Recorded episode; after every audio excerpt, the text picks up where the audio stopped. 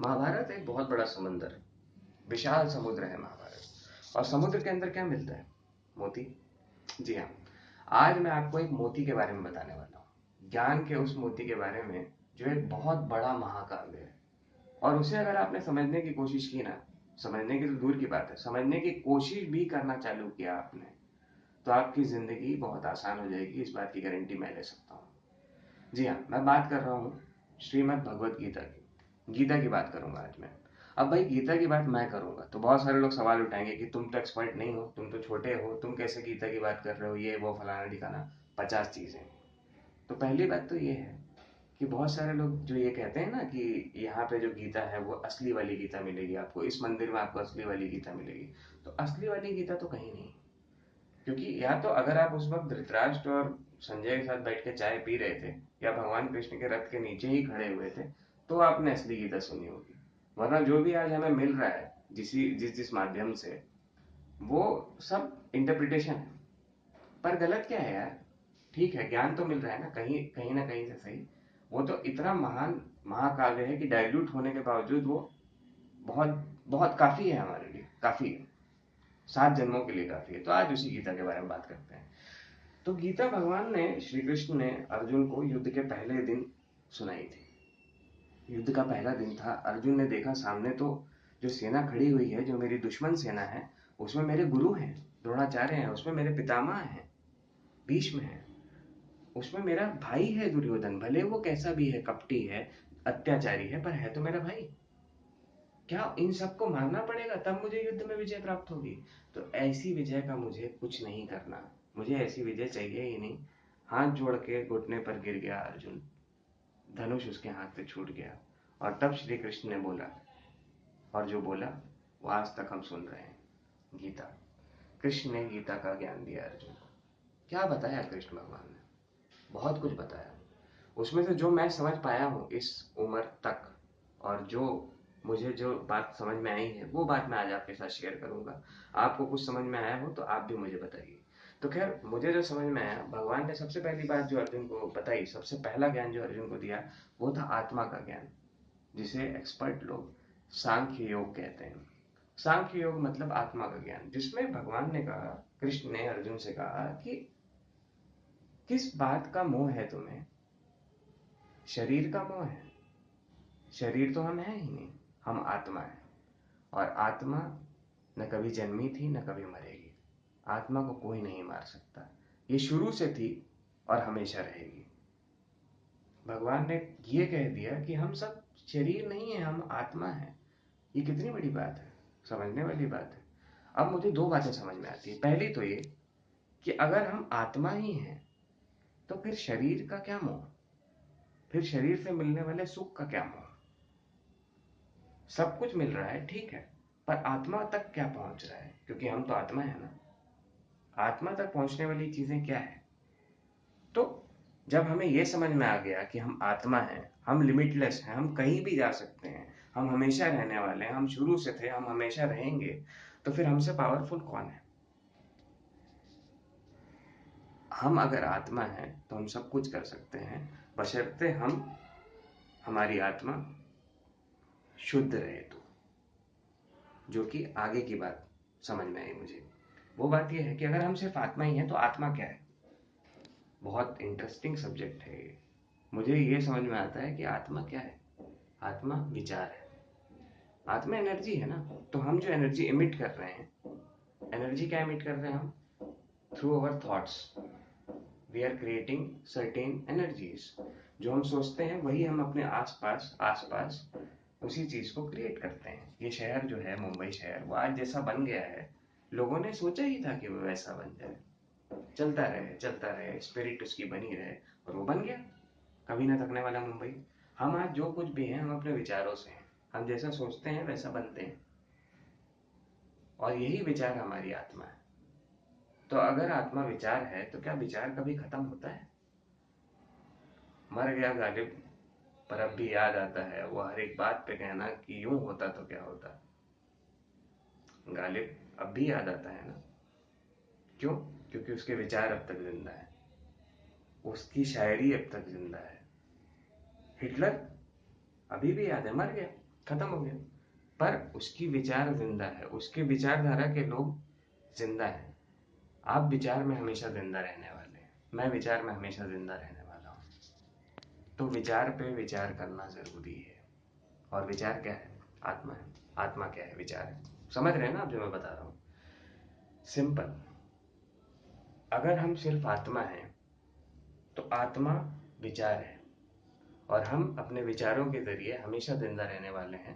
तो ये ज़रूरी है कि अपने विचार, अपने थॉट्स ऐसे बनाएँ कि आपके जाने के बाद भी लोग अगर आपको याद करें तो दाद दें और कहें कि क्या ज़िंदगी जी थी उसने। और इस तरह आप हमेशा ज़िंदा रहेंगे। गालिब मर गया क्या? आइंस्टाइन मर गया क्या? नहीं मरा।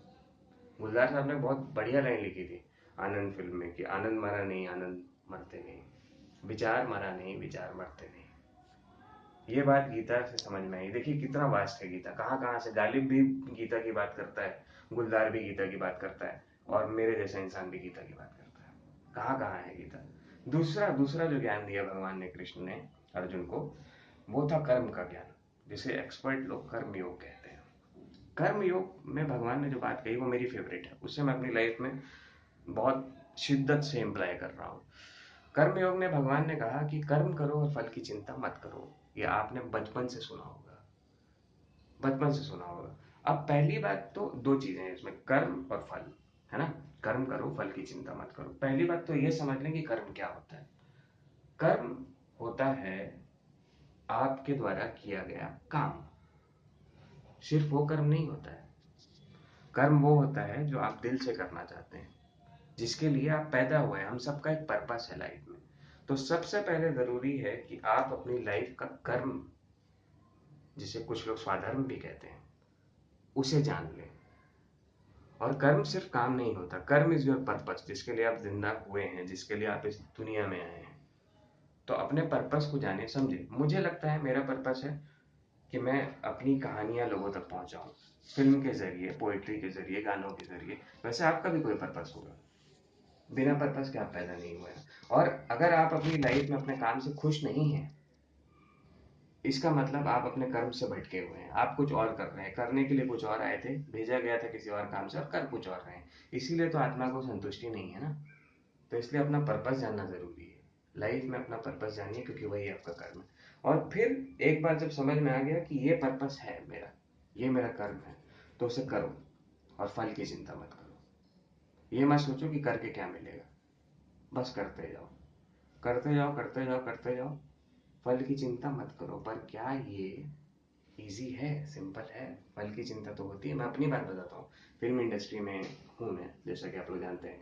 तो हम लोग फ़िल्म बनाने से पहले ही आजकल ऐसा हो गया ना कि ये फ़िल्म कितनी चलेगी? ये फ़िल्म इसका फोरकास्ट क्या होगा? इसमें कितना बजट डालें जो वापस रिकवरी हो जाएगी? ये हम पहले से ही फल की चिंता करते रहते हैं।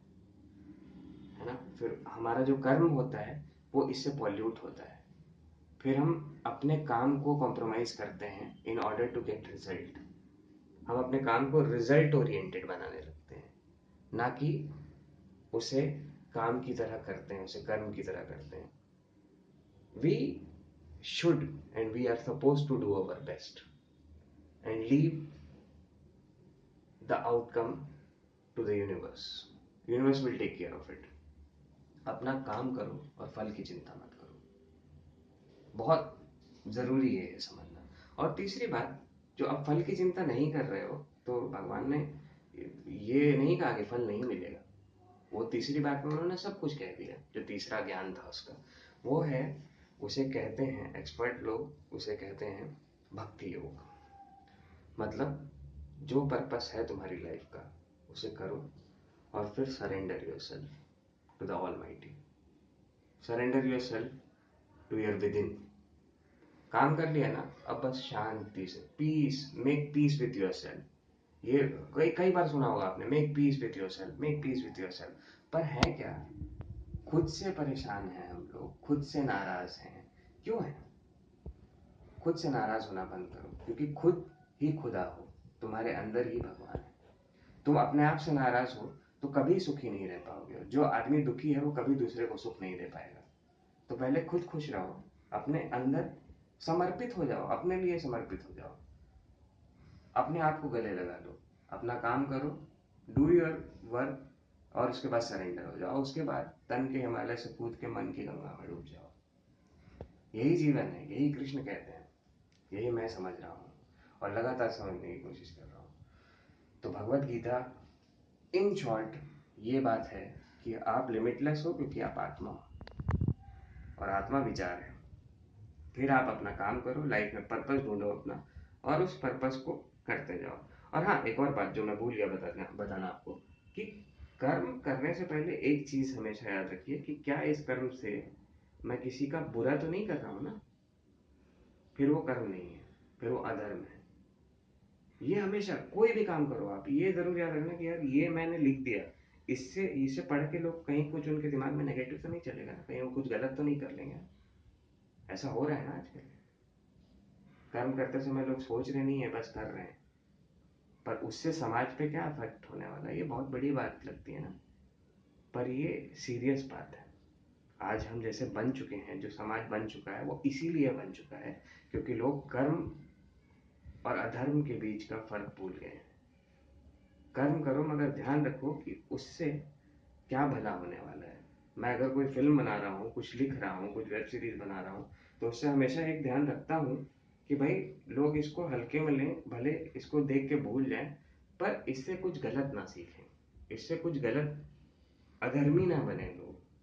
उनका दिल खुश हो, उनको थोड़ी सी हीलिंग मिले। ये हमेशा ध्यान रखिए। कर्म करने से पहले सोचिए कि इससे किसी का गलत ना हो। तभी तो अच्छा होगा। और फिर सरेंडर उसके बाद सरेंडर सबसे बड़ा खुश है, सबसे बड़ा सुख है उसी में। अगर आप सरेंडर करते हैं ना, आप बोलते हैं कि अब मैंने अपना कर लिया है, अब now universe will take care of it तुम तो यार पीएम को जानते होगे। तुम्हारी पहचान तो सिर्फ़ पीएम तक है। मेरी पहचान तो ऊपर तक है। बहुत ऊपर तक। Universe is taking care of me कितना पावर है ना इस स्टेटमेंट में। रिवाइंड करके देखिए, सुनिए, और उसको अपनी लाइफ में लाने की कोशिश कीजिए। मैं जब से ला रहा हूँ, तब से देख रहा हूँ कि बड़ा मस्त होता जा रहा हूँ मैं। अब खैर महाभारत के बारे में बहुत सारी बातें की मैंने, इतनी बात काफ़ी है। इतना ज्ञान बहुत है मेरे ख्याल से, आपके लिए भी, मेरे लिए भी। इतना मैं समझा सकता था, आप समझिए, और हम लोग मिल के समझते हैं। और महाभारत पे ये मेरा आखिरी ब्लॉग था, अब मैं दूसरे ब्लॉग्स बनाऊँगा, दूसरी बातें भी करूँगा, और अपना पर्पस, जैसा कि मैंने कहा, कि ऐसा काम करूँगा जिससे आपको खुशी मिले, आपको किसी को दुख ना पहुँचे, किसी को दर्द ना पहुँचे, आप भी कीजिए। और आखिर में महाभारत से जुड़ी बात मैं कर रहा हूँ तो इस ब्लॉग में आखिरी बात मैं ये कहना चाहता हूँ कि यार इसको धर्म वर्म से मत जोड़ना, है ना? क्योंकि मैं हिंदू हूँ, पर मैं एक बात आपसे कहना चाहता हूँ कि हिंदुत्व मेरे लिए कोई धर्म नहीं है। हिंदुत्व मेरे लिए वो महाकाव्य है जो मुझे ये सिखाता है कि इंसानियत से बड़ा कोई धर्म नहीं है। चलिए ठीक है। जीवन में रस का होना बहुत ज़रूरी है और आपकी ज़िंदगी में अगर रस ना हो तो ज़िंदगी नीरस हो जाती है। बहरहाल आपकी ज़िंदगी में रस मैं ले आऊँगा। तो देखते रहिए मेरा ब्लॉग। इन्जॉय कीजिए। मिलते हैं।